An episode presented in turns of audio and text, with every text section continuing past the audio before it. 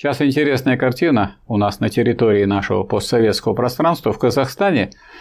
Э, активная идет борьба забастовочная за увеличение заработной платы на 100%. И, значит, целый ряд предприятий этого добились в Казахстане. Причем добились они, конечно, забастовочной борьбой, а не разговорами.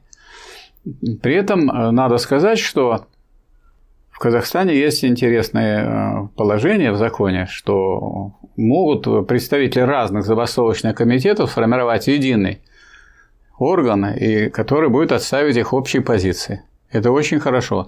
Но у нас такого положения нет в законодательстве, но и запрета нет. А то, что не запрещено, то разрешено. Это я вот вам разъясняю как профессор по кафедре экономики и права. Как раз на эту тему вопрос от Марата. Михаил Васильевич, вы следите за ситуацией в Казахстане. Что бы вы порекомендовали бастующим казахским рабочим? Вот бастующим казахским рабочим я бы посоветовал бы использовать ту норму закона, которая счастливым образом у них есть. То есть они могут образовывать единый орган бастующих комитетов и ставить вопрос так, как ставили рабочие Иваново-Вознесенский, когда был первый совет – мы будем договариваться не от, по отдельным предприятиям, а все со всеми. И вот они могут такими вот с помощью такого органа э, есть, э, ставить какие-то проблемы свои и вести переговоры с, с буржуазией казахской.